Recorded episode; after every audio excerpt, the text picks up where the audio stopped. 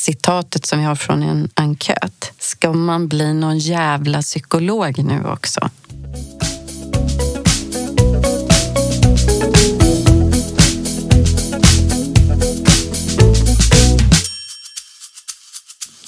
Tre, två, ett. Hej och välkommen till Skolprat, en podd om skola, undervisning och lärande. Jag heter Karin Rådberg och vid min sida den ständigt unga Niklas Åkerblom. Hur mår du idag?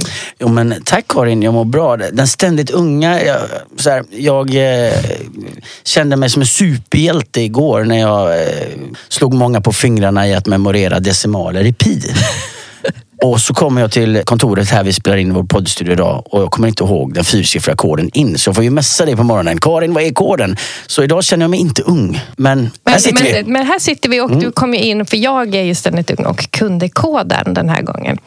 Men nog om oss. Idag så gästas vi av Pia Skott. Och Pia är docent i pedagogik och arbetar som universitetslektor på Stockholms universitet på institutionen för pedagogik och didaktik. Stämmer bra va? Stämmer alldeles utmärkt. Men du är ju också utbildningschef eh, på rektorsprogrammet. Det också. Och så forskar du. Det gör jag. Och du forskar eh, bland annat om olika aspekter av utbildning inom många olika områden. Kan väldigt mycket om elevhälsa. Vi hoppas det. Och det är därför som du är här idag. För att eh, det är nog det absolut viktigaste men också väldigt svårt. Och vi ser verkligen fram emot att lära oss så mycket som möjligt idag. Ja, men tack så jättemycket. Jag sitter här, så här lite zoomskadad fortfarande. Jag sitter och nickar och tänker att det kommer inte höras. Okay, Fast det är bra i poddsammanhang. Ja, det är bra i poddsammanhang också. Mm. också. Ja. Det är det. Men du, hur mår du idag? Jo, men det är ganska bra faktiskt. Eh, Eller jag mådde ännu bättre igår. Mhm. Eh, tisdag var det. Jag dansar på tisdagskvällar. Men då kommer man hem lite för, alltså inte jättesent, men ni är liksom uppspeedad och, och happy. Så, och då tar det lite tid innan det där har liksom varvat ner sig. Och det ville sig inte. Så att det blev lite lite sömn. Men jag har varvat upp med ett forskarmöte på morgonen. Så jag hoppas att jag ändå är i god form. Men då, vad, vad är det du dansar då? då? Ja. ja men alltså, när man blir äldre då så får man göra så här att men, det här med Let's Dance är ju så jätteroligt. Det är det roligaste jag har gjort och så. Då tänkte jag, om det är det roligaste människor gör, kanske det kan bli lite roligt i mitt liv också. Så då började jag med det. Så du dansar olika, det vi kallar styrdans. Ja, alltså tiodans, sånt här. Ah. ja, rumba, samba, salsa, cha-cha. Cha-cha-cha. ja, precis. Gud vad Ja. roligt. Och vi har fantastiskt underbara lärare från Let's Dance. Så det är ju jättekul. Apropå att få tillgång till god pedagogik som vi är på väg till. Pia, eh, för att föra in samtalet till dagens ämne, Ja. eh, elevhälsa, eller en elevhälsa som genomsyrar hela våra verksamheter. Så eh, den 2 juli så förtydligas skolhälsans uppdrag i skollagen. Elevhälsan skulle främst vara eh, förebyggande och hälsofrämjande. Elevernas utveckling mot utbildningens mål skulle stödjas. Elevhälsans arbete ska bedrivas på individ, grupp och skolenhetsnivå och ske i samverkan med lärare och övrig personal. Elevhälsan ska vara en del av skolans kvalitetsarbete och vid behov ska elevhälsan samverka med hälso och sjukvård eller socialtjänst. Det infördes också krav på att det skulle finnas tillgång till specialpedagog eller speciallärare för elevhälsans specialpedagogiska insatser. Och nu undrar vi, vad innebär den här förtydligande eh, skollagen eh, i praktiken? Om vi börjar med att nu elevhälsan ska vara främst förebyggande och hälsofrämjande. Vad innebär det i praktiken? Mm. Eh, det var ju redan 2010 som man införde den eh, förändringen. Och det är ju viktigt då att det är i relation till åtgärdande. Att det är främst förebyggande och hälsofrämjande. Man brukar prata om det lilla ordet främst. Därför att, eh, som vi ser också, skolor som har utvecklat sitt arbete att ställa om från det här att allting brinner hela tiden eh, och bara jobba och reagera, alltså åtgärda det som har, har kommit upp. Då blir det ofta ett arbete på individnivå och alla mår ganska dåligt för att man hinner inte med. Eh, men när man ställer om och fokuserar på det förebyggande och hälsofrämjande och gör det också som vi ska komma in på det här multiprofessionella som lag, då händer någonting alltså med hela organisationen. Eh, och att man, man kan som få god hjälp av varandra också i laget. Men vi kommer alltid ha ett åtgärdande arbete.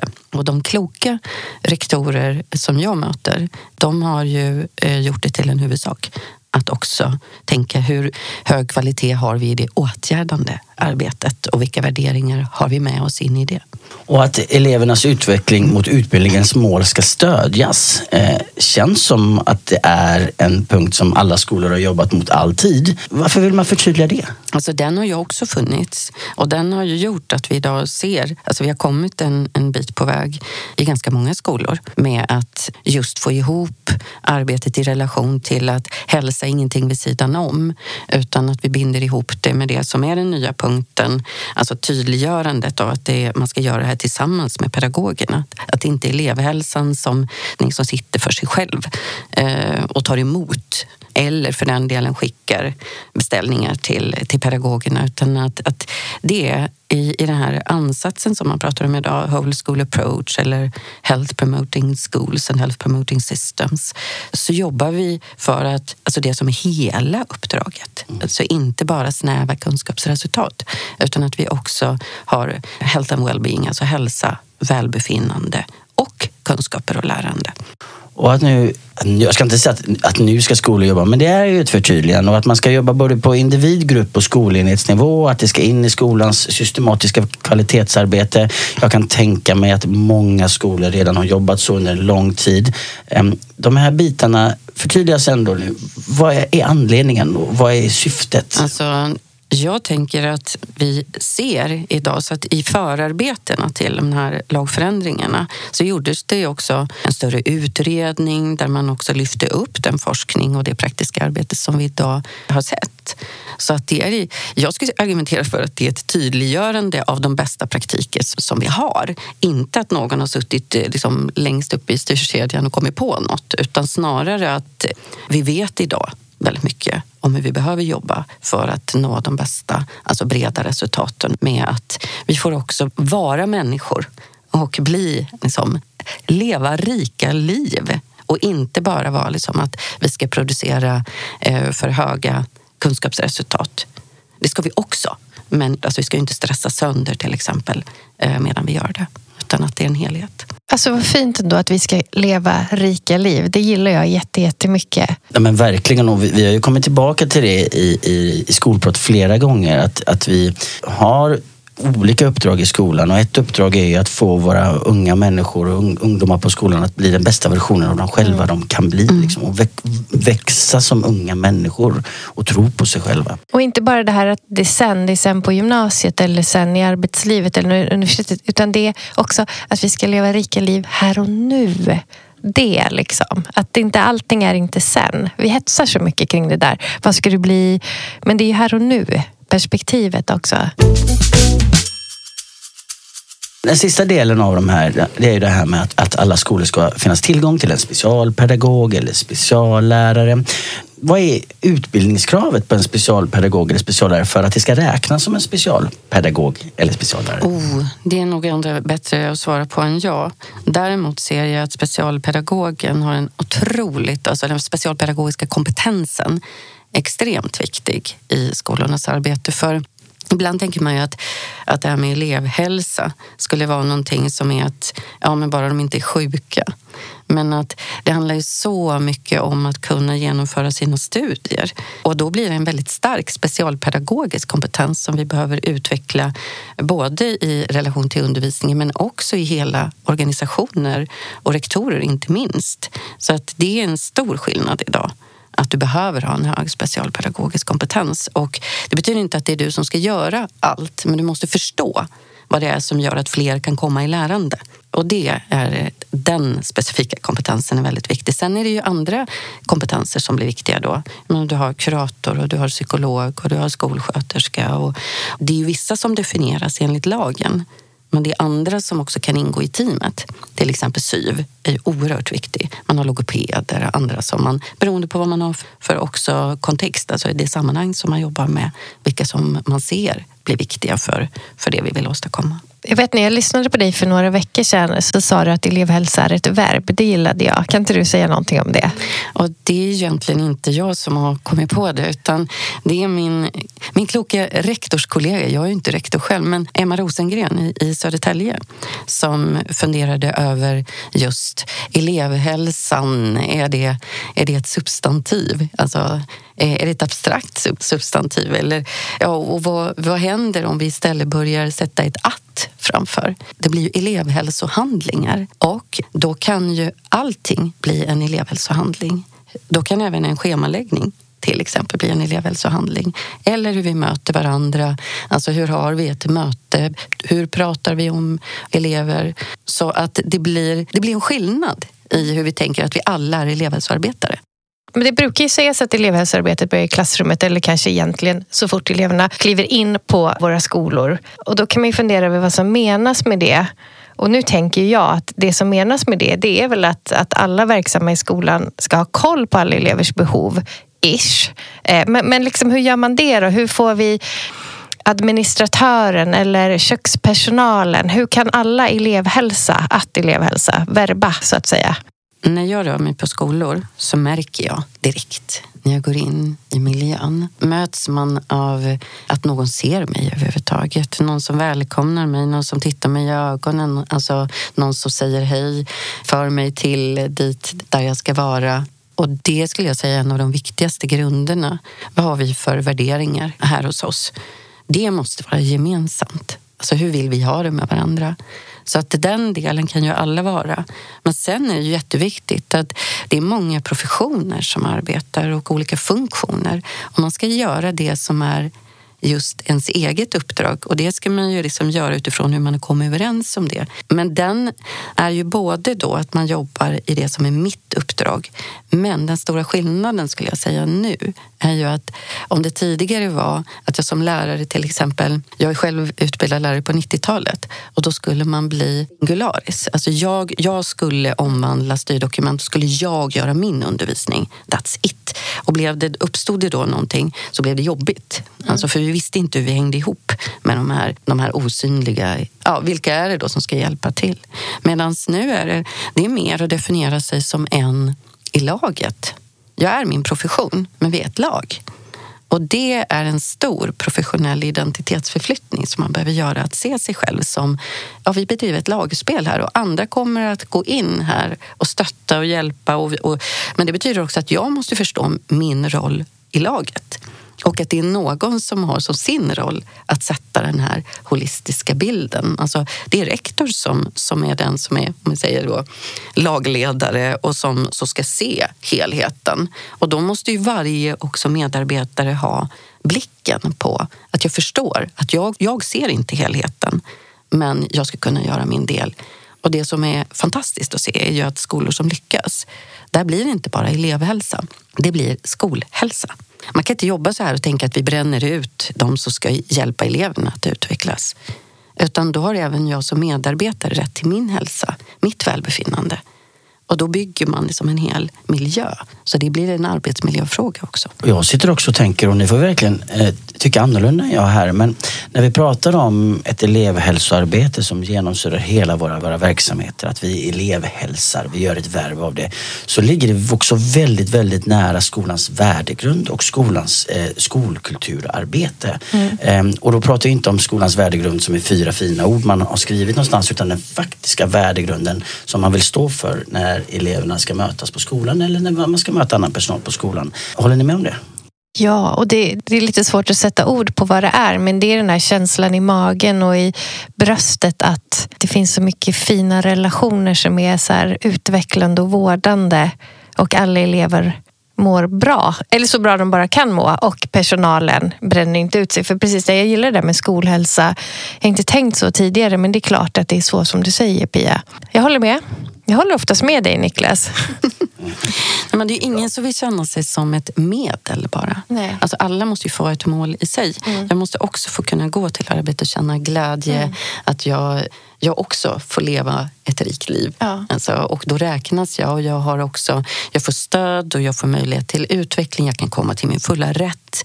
Men bara den att jag också förstår att jag kan inte boxa in mig och köra mitt race alltid om vi ska hjälpas åt. Då blir det viktigt och då visar också forskningen att förutom att du måste också som skolledare vara trygg i din värdebas så att du sätter den då eh, så är det ju liksom att bygga en hel kultur som är en av de viktigaste delarna i att, att ställa om.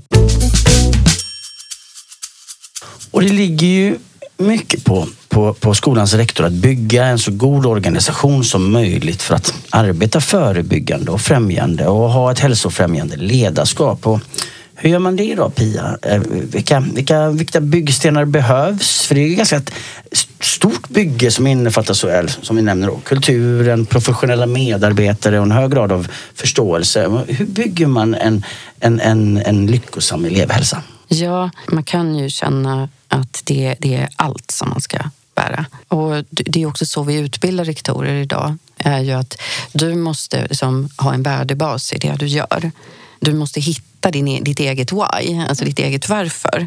Eh, men det kan inte bara vara ditt varför utan det måste ju rimma med det som är the bigger why. Alltså att få ihop den delen då.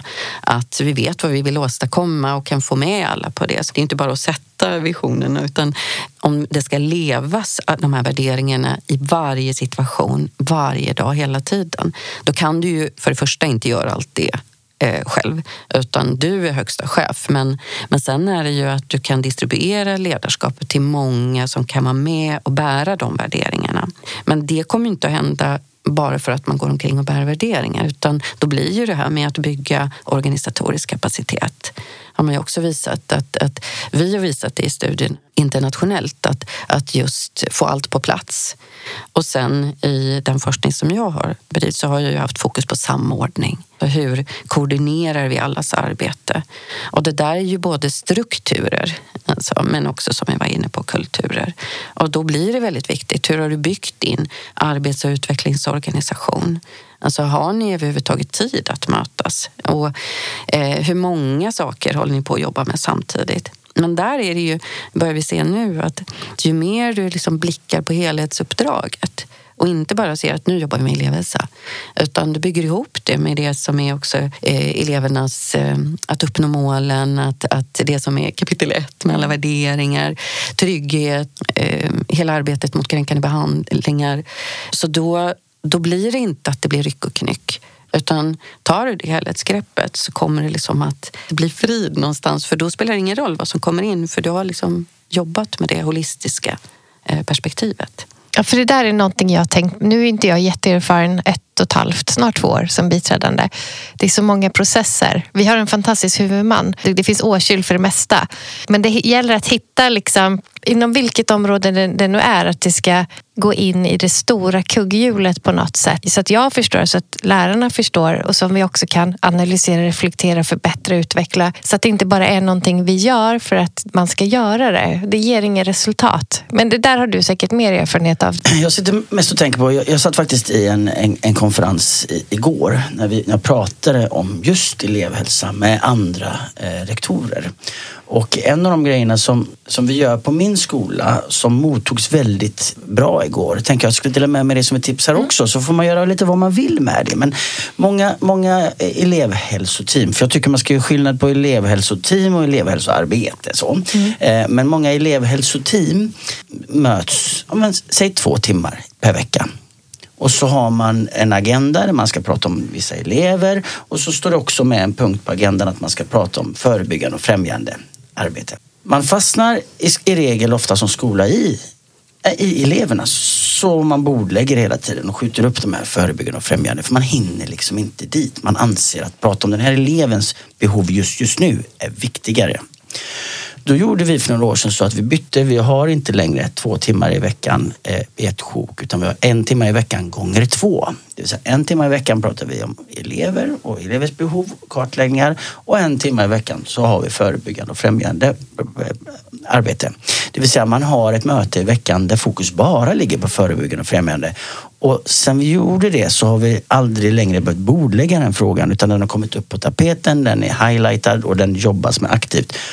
Och sen vi gjorde detta så har ju eleverna minskat på den här timmen då vi pratar elever eh, så att vi knappt behöver använda den tiden så mycket heller. Så det är verkligen ett tips jag vill skicka med att ha ett eget möte för förebyggande och främjande mm. arbete. Blanda inte in det i andra för det är så lätt att man skjuter Verkligen. upp det. Den knycker jag. För jag satt faktiskt innan vi spelade in här, vi har alltid EHT onsdagar 9 till 10.15 jag tycker att våra möten är bra och konstruktiva men absolut, det är, idag var det ju bara fokus på elever. Och det är så, jag vill verkligen förtydliga det än en gång, det är så tydligt att man känner så här, fast vi hinner inte för vi behöver prata om alla våra elever. Mm. Fast gör ni det så har ni inte alla de där eleverna och det är lite det mm. som jag tror man är ute efter när man pratar om individ, grupp mm. och skolenhetsnivå.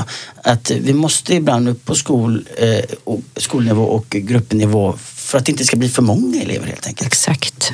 Och de skolor som inte har kommit så långt där brukar man prata om de här listmötena. Som man, alltså man tar klassen individ för individ. Mm. Eh, och så hinner man inte klart så då mm. får man fortsätta på nästa möte och så fortsätter man så på bara individnivå hela tiden. Och då blir det ju också som, som den, alltså med specialpedagogisk eh, inriktning överhuvudtaget. Att ju mer du kan göra för det, det som gynnar den stora massan Alltså, eh, så en, alltså om det gynnar de som har utmaningar så gynnar det fler. Mm. Alltså, och då kommer du att bredda. Så, så ju mer du bygger ihop och också använder teamet. Teamet är jätteviktigt som team. Det måste också gå från att vara att man sitter där i sin profession som ett flerprofessionellt team till att bli det Ingrid Hylander kallar för interprofessionellt team. Det vill säga att vi blir någonting mer. Och vad kan vi då erbjuda i mötet med pedagogerna? Vad gör vi var och en och vad gör vi tillsammans i tillsammansarbetet? Så. Och, och det är ju där som, som jag tänker att, att den stora skillnaden blir. För lyckas man med det, då blir det färre individärenden och då, eh, då blir det också den här att vi vet alltså, hur vi jobbar hela tiden. Men, men de kommer att poppa upp, mm. alltså, för att det händer saker. Mm. Men då, då vet vi också att, att vi har, har tagit de större greppen och, och då blir det ju också att då måste vi också tänka ja, vad är kvalitetsarbete då? Mm. Är det system som vi bara puttar i eller är det kvalitet i det dagliga arbetet? Och då måste vi vara överens om vad, vad det är också och sätta det. Så att det, det, det hänger ihop.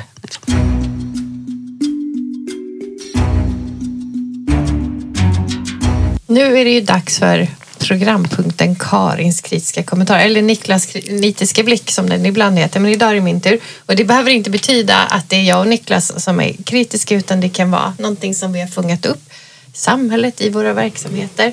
Och och det här har jag ofta och har alltid hört att ja, men som lärare man har så mycket man ska göra. Man ska planera, undervisa, bedöma, dokumentera, arbeta relationellt. De senare åren ska man också undervisa på lovskolan. Eh, man ska ha kontakt med vårdnadshavare, man ska delta i möten av olika slag. Och sen så är det också lärarens ansvar då att, att säkerställa att eleven når målen. Är det så? Eller finns det någonstans den här när läraren kommer och bara vill lämna över och säga EHT gör? Liksom, hur, hur, hur hanterar vi det här? För jag tror att det händer överallt hela tiden. Missförståndet, eller vad vi ska kalla det för, att, att, att man kan ta beställningar av varandra. Hur, hur, går vi liksom, hur går vi ifrån det? Nu blev det en kritisk kommentar fast ändå så inte. Utan det, det är en problembild som jag ser och som jag har sett både när jag var verksam själv som lärare och som jag också ser ibland i min roll nu. Vad, gör, vad ska jag göra åt det här problemet, Pia? Ja, tack för det. Nej, men jag tänker att det är precis där som den stora knäckfrågan är. Mm. Eh, och vi ser ju det i eh, forskningen också, att de som inte har kommit så långt med att bygga ihop sig, de hamnar ju där. Mm. Men det är ömsesidigt att EHT har förväntningar på på lärarna eller pedagogerna och lärarna har förväntningar så sitter man och beställer av varandra.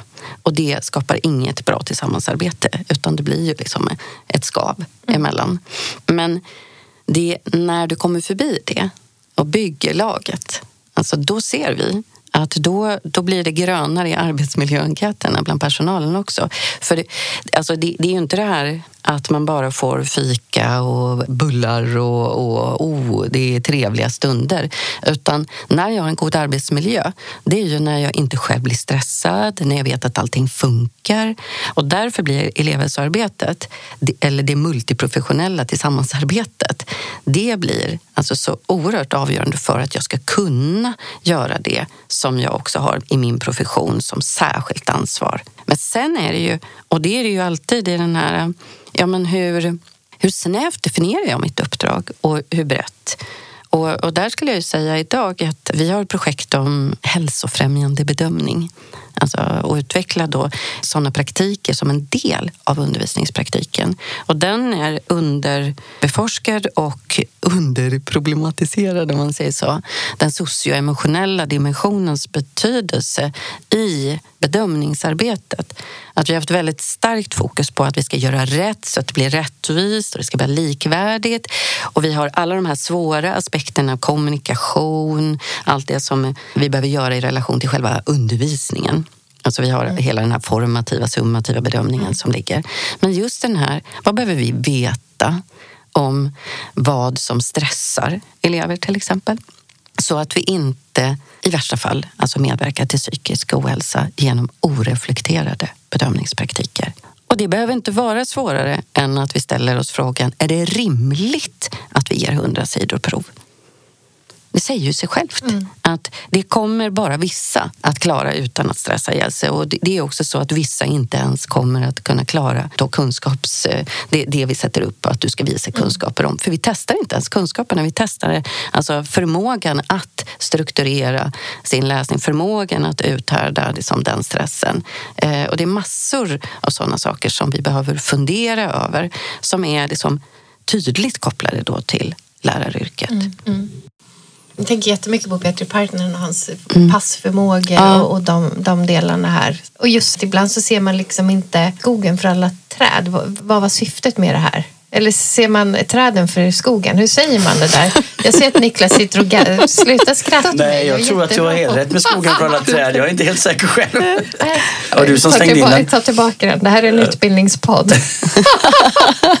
Nej, men det, det kan ju vara sån enkel sak. Jag vet skolor som jobbar med Eh, det är inte självklart att man vet hur man läser en läxa. Och så börjar man högstadiet och så ska man bara göra det. Man ska bara kunna det. Och då, då är ju frågan, så vad, vad, är det då som vi har tagit för givet? Alltså som vi inte har lärt elever att utveckla som någonting som, som man behöver kunna för att kunna vara en del av det som är det vi tänker som, som då skolans praktiker.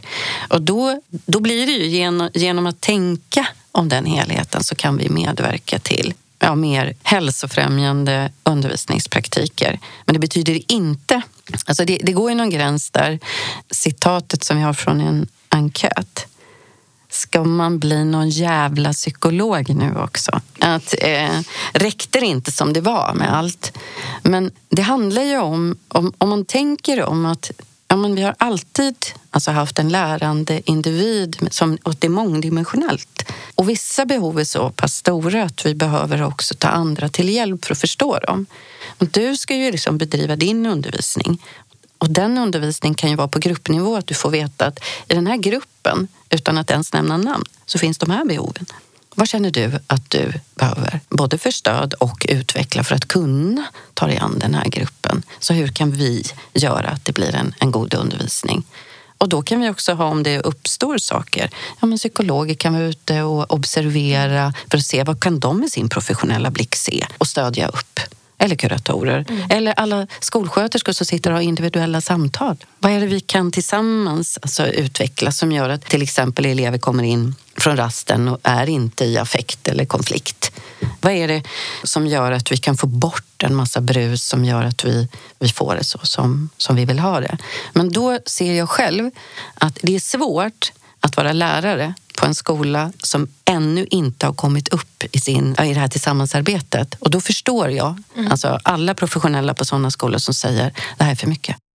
Ja, men så är det. Och, och, eh, för att knyta tillbaka till någonting vi pratade om tidigare så en av de viktigaste sakerna i mitt skolledarskap mm. är att jag vill ha elever på min skola som känner att de lyckas lyckas. Då kan vi ofta hamna i diskussioner som, men vems ansvar är det? Men allas ansvar, det är elevens ansvar, mm. det är lärarens ansvar, det är mitt som rektors ansvar. För vi måste ha elever som får möjlighet att lyckas. Och det får man inte genom att få hundra sidor text man ska läsa på två dagar eller vad det nu kan vara. Utan vi måste skapa en miljö där eleverna känner att jag får möjlighet att utvecklas och lyckas. Eh, det tror jag är en jätteviktig grej just när det gäller elevhälsoarbetet. Och att lyckas innebär olika saker mm. för dig och mig men att de känner att de har lyckats så tror jag att de kommer må mycket bättre. Sen måste vi liksom börja prata om kunskapen bakom betygen vad man har lärt sig igen. Mm. För att vi, vi, ibland har vi diskussioner om men elever som kanske har svårt att nå målen i matte, svenska, engelska. Ska de avsluta sitt moderna språk? Ibland kan det vara så krasst. Men som språklärare, spanskfröken, så är det så här, men det finns ju ett lärande trots eventuellt uteblivet betyg här. Det måste ju också vara... Jag menar, här har jag mm. lärt mig massor med saker idag, Pia. Och jag får inget betyg på det här. Men jag är lycklig ändå. Mm. Och det synsättet det saknar jag jättemycket i skolan. Och jag tänker, jag tror, det känns, men nu, det, det, här är en gissning. Det kanske också är att jag har läst in mig mer på det här området nu, elevhälsa. Men jag är mycket på olika forum och är nyfiken och läser mycket kring skola. Och min känsla är att vi pratar mer det här nu än bedömning. För, för bedömningsdiskussionen, debatten, bedömningsexpertisen som var ute och pratade formativ summativ bedömning den behöver liksom balanseras med någonting som är lite friskt också. Förstår ni hur jag menar nu? Om, om jag skulle problematisera då, så ja. tror jag att det är viktigare än någonsin att vi bygger ihop oss med bedömningsforskarna. Därför att det är så mycket som är viktigt där. Men precis som i allt annat så behöver vi vara öppna för vad vi ännu inte har utvecklat mm. vad det gäller kunskaper. Mm. Så att vi, vi liksom kan vad ska vi säga, kombinera olika delar som vi stoppar in det hälsofrämjande i relation till. Vi skriver faktiskt på en kunskapsöversikt för Skolverket om mm. hälsofrämjande bedömning där det är flera forskare som är med. Och eh, då pratar man till exempel om emotioner. När, när, mm. när kan eh, lyssnarna förväntas få läsa den? Ja, det beror ju på. Det beror på. Vi jobbar på. Den ska bli klar här under hösten. Och Sen handlar det ju också om myndigheters... Eh, det ska komma en ny myndighetschef och sånt där. Man vet aldrig vad som Just händer. Det slutar ju, ja. Vem, det vet vi inte. Nej, jag har inte hört. Det hade vi hoppats att du skulle komma med Att jag skulle komma med nyheter. Ja, ja. Nej, utan det, det pågår ju. Och det handlar ju också om vad... Alltså man hänger ju också ihop. Även om det är en självständig myndighet så är det ju också också nu att han får inte fortsätta utan det kommer någon annan. Och, och vem är det man tillsätter och vad är det man vill då signalera mm. ut till världen? Och vi hoppas ju att, att det här kommer ut också. För att jag tycker att när jag ser både Skolverket och SPSM, alltså Specialpedagogiska skolmyndigheten, i det, vad ska vi säga, jordade arbete, alltså bland fotfolket på myndigheterna, så har det hänt något, att de har närmat sig varandra och de liksom kuggar tag i, och, alltså att vi ser att det är så oerhört viktigt mm. att vi inte drar åt olika håll utan att vi bygger ihop oss och inte konkurrerar ut utan, utan gör det här gemensamt. Och att det har rört sig. Så det är förhoppningen att, mm. att det också kan få fortsätta i, i den riktningen. Hälsofrämjande bedömning, det ser jag fram emot. Ja, och då kan man väl säga så här, om det är så att den texten släpps ungefär samtidigt som det här avsnittet släpps, då länkar vi till den. Det gör vi såklart. Och till andra saker som du har skrivit, tänker jag. Samordningen, SPSM, Skolverks... Alltså gjort det uh, lite olika nu. SPSM har vi ju givit ut ett par skrifter ja. som finns gratis på deras mm. hemsida. Som handlar just, i min del, handlar om samordning. Mm. Och uh, där vi också har studerat skolor som har kommit långt. Och sen har jag jobbat med Skolverket så att det ligger verktyg på Skolverkets hemsida som man också kan använda sig av. Och eh, där ligger också lite material. Det kommer länkar till avsnittet helt enkelt. Petri Partanen har ju nämnts tidigare i det här avsnittet och vi träffade ju honom för ett tag sedan och då pratade Petri om, om att många elevhälsoteam hamnar i fällan att, att jobba preskriptivt. Det vill säga att det elevhälsoteamet förenklat då ska berätta för lärarna hur man ska göra det här. Hur kan vi undvika att hamna där? Vad tycker du man ska jobba istället? Alltså jag blir lite tjatig här. Jag kommer tillbaka till de här samordningsnivåerna. Mm. För har vi byggt en organisation som alltså kommit förbi att vi jobbar på varsitt håll och, och man jobbar som eh, profession för profession utan mer som sitter ihop som ett lag. Då händer inte det. Utan då, då blir det det här eh, tillsammansarbetet. Men det, det bygger ju på då att du som skolledare också har gjort den här synvändan. Mm. Alltså att inte tänka elevhälsa vid sidan om utan att du alltså ser hur kan vi bygga ihop det här och ha den här holistiska blicken? Och det betyder ju också att du måste börja leda. Alltså du måste ta ställning och kliva fram. Att, att det här är inte något heller som vi adderar bara utan det måste vara en dimension som går igenom allt. Att så här förstår mm. vi uppdraget, att vi väver ihop hälsa, lärande, välbefinnande till en, en helhet. Vi släpper inte kunskapsresultaten, men det är liksom den här bredden som redan nu finns i alla styrdokument mm. som vi har. Det är bara det att du har liksom snävat av det i en tid. Du har riktat blicken särskilt mot vissa typer av resultat. Så om vi ställer om den, börjar leda precis som vilket lag som helst. Men vi, vi kan inte spela fotboll om vi inte har en, en coach Alltså kommer ju mm. alla att köra sitt individuella och det, kommer, det, det går inte. Nej. Då kan man inte spela lagspelet. Jag håller verkligen med dig. Och sen så tror jag handlar det om också en förståelse eh, bland lärarna. Jag har lyckan att jobba med fantastiska lärare på min skola. Eh, och vi har jobbat mycket med, med mindsetet att man lämnar inte över ansvaret för den här eleven till EOT. Man viger in EOT i mitt elevärende. Och det, det, är skillnad på det och det kan vara lite läskigt för många lärare tror jag som kanske är nya eller som mm. kanske inte har kommit lika långt. Att man inte kan lämna ifrån sig ansvaret. Att hur vi än vänder och vrider på det så är det ditt ansvar som lärare på det här. Jag tror att den, det mindsetet är också viktigt att arbeta med. Jätteviktigt. Alltså, om du har din professionella utbildning som också har utbildat dig i att tänka på ett visst sätt. Du är oerhört kompetent, men om du nu ska ändra dig, och det ser vi också i forskningen över världen, att det handlar om väldigt mycket om professionella identitetsförflyttningar. Mm. Att du måste liksom se någonting som är lite annat. Och då har vi det här att du är ju, alltså definitionen på professionell är ju att du är autonom. Så om du nu ska göra den, då måste du precis som elever i sitt lärande förstå att ja, men, tiden nu för att det här ska funka är lite annan. Det betyder inte att du inte får göra ditt. Du kommer få göra ditt fullt ut. Men du måste bara förstå lite mer mm. av det som är helheten så att ni också tillsammans, alltså inte att någon har tolkningsrätten över någon annan men att, att ni ser att det finns fler här. Och hur gör vi då när vi koordinerar oss? För risken finns ju också om vi stannar vid att ja, men, och så har vi ett ärende och så kommer någon i relation till det. Då kommer vi inte till den högsta samordningsnivån Nej. när vi faktiskt mer gör skillnad som helhet. Och den sista liksom, nivån, då frigörs också. Då behöver man inte längre ha hela teamet som sitter och, och man kan bolla med. För att det, det, tar ju också mycket resurser att alla sitter men, men har vi kommit förbi det då är det färre gånger vi behöver sitta mm. som helteam för att det rullar då av sig själv där ute i ett naturligt görande. Petri nämner ju också att när man jobbar preskriptivt och, och, tycker att EHT ska komma med, berätta för mig hur jag gör, mm. ta över den här eleven. Då skapas det ett osynligt dike mellan mm. lärarna mm. är på ett ställe mm. och EHT är de där borta. Mm. Mm. Eh, vi har ju nu pratat tidigare om att vi vill göra skillnad på elevhälsoteamet och vårt gemensamma elevhälsoarbete. Om man nu som skola känner oh, jag vill börja någonstans. Jag vill också komma till att vi har ett elevhälsoarbete som alla gör på skolan. Var börjar man någonstans? Jag skulle säga att du måste börja från början. Mm. Alltså, du måste göra allt. Det finns inga genvägar. Det är hårt arbete varje dag, hela tiden. Men du måste ju börja i det som är basen. Alltså du måste själv veta. Du måste börja definiera för dig själv. Vad är lärande? Vad är hälsa? Vad är välbefinnande?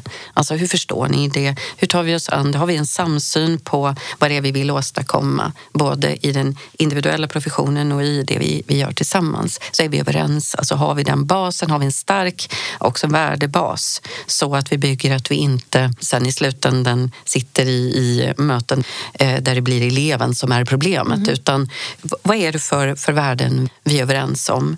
Och när vi har byggt det också koppla på då, hur ska vi bygga organisationen runt det här? För att vi har jobbat ganska mycket då med skolor och ser ju att det går inte att jobba bara med klassrummet eller det som är. Man måste bygga alltså de här strukturella förutsättningarna. Och det tar lite tid att få allt det på mm. plats. Mm. Men om varje process, alltså varje möte, varje liksom aktivitet ska få bli energifull, då kan de inte konkurrera ut varandra. Vi hade ett sånt på en skola där vi jobbade Och då var vi inne i stressreducering och så säger en lärare så här, ja, men här sitter vi medan provhögarna växer. Och då, då, då är det ju vi som inte har satt det, för att då har de inte tid att vara där. Vi har inte kommit dit ännu. Så vi måste bygga och då måste vi hjälpas åt att sortera bort och hitta den här, vad får jag göra i min professionella lust? Mm. Alltså som gör att jag tycker att det känns meningsfullt. Och vad måste jag göra för att vi ska kunna till exempel specialpedagogiskt kalibrera oss så att vi, mm. vissa saker måste vi klara av var och en. Mm. Alltså höja vår kompetensnivå också. Men annat tar andra vid och hjälper till. För då handlar det ju också om den professionella professionella tiden för utveckling. Och då brukar jag ibland ta som, som exempel att ja, men om jag bara vill jobba med alltså undervisning i historia om Egypten eller bara matematiken varenda gång jag får möjlighet att fortbilda mig så, så vill jag göra det. Ja, men vad är viktigt i laget? Att jag bär av det som vi är överens om. Så att jag i min breda profession klarar det som, som andra förväntar sig mm. att jag också har kompetens att klara av. Fast då blir också frågan vad är en personal i behov av särskilt stöd då? Yes. Och vad är lägsta nivån? Och den kan ju vara lite tuff och säga att här förväntar vi oss. Verkligen. Men det här är mitt 19 år på Kunskapsskolan. Det, jag har jobbat ja, några år förutom på Kunskapsskolan. Ibland känns det verkligen som att jag inte kan någonting. Och det är ju lite frustrerande men också väldigt roligt för då förstår jag att jag har chans att lära mig mer. För här finns det ju verkligen någonting att tänka kring min reflektion. Jag tror att du har kommit längre Niklas. Nej, men, nej, men det vet jag inte. Men, men eh, jag känner att jag kan någonting någon gång. Det är bra. Det är positivt. Grattis, grattis. Tack, jag skulle tack, skicka med er båda, för jag jobbar ju mycket med, med rektorer i utbildning och lärande. De mest erfarna, de duktigaste som jag mötte, jag, jag har inte jobbat här, jag har inte haft er utbildning, Nej. så jag vet inte. Jag, jag är säker på att ni är fantastiska, men av de som jag har mött hittills, det som förenar dem är att de tänker, det finns möjligheter för mig och min verksamhet att utvecklas vidare. Så jag vill ta alla möjligheter. Jag vill vara i lärande. Och då kan det vara, ja vissa saker bekräftar mig, alltså jag säger så här, japp, japp, japp, japp, jag är med här. Men det kan också innebära att man försätter sig i liksom, rörelse så att man till och med börjar ifrågasätta, men gud, kan jag verkligen? Och då är man på väg.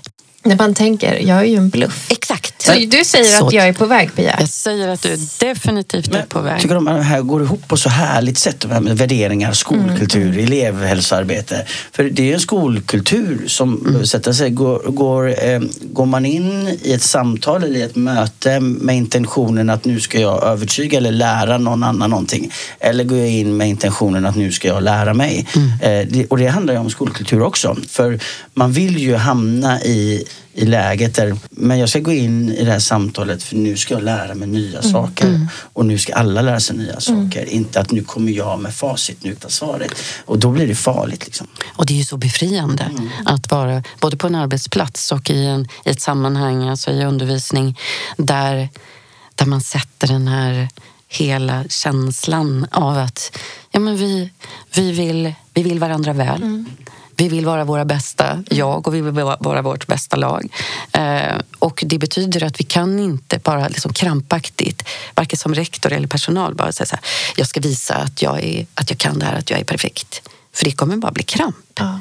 Man måste få misslyckas, man måste liksom kunna slappna av. Och vi vet att vi ändå håller en hög nivå. Mm eh, då kan jag ju våga börja pröva någonting i min undervisning eller i annan profession och även som rektor. Så att, ja, vet ni, jag tänkte så här, men det blev ju inte så bra. Men så kan vi få skratta med varandra också. Inte åt, men med varandra. Att vi, vi ville det här verkligen, men vi lär ju oss också någonting mm. av det vi gör.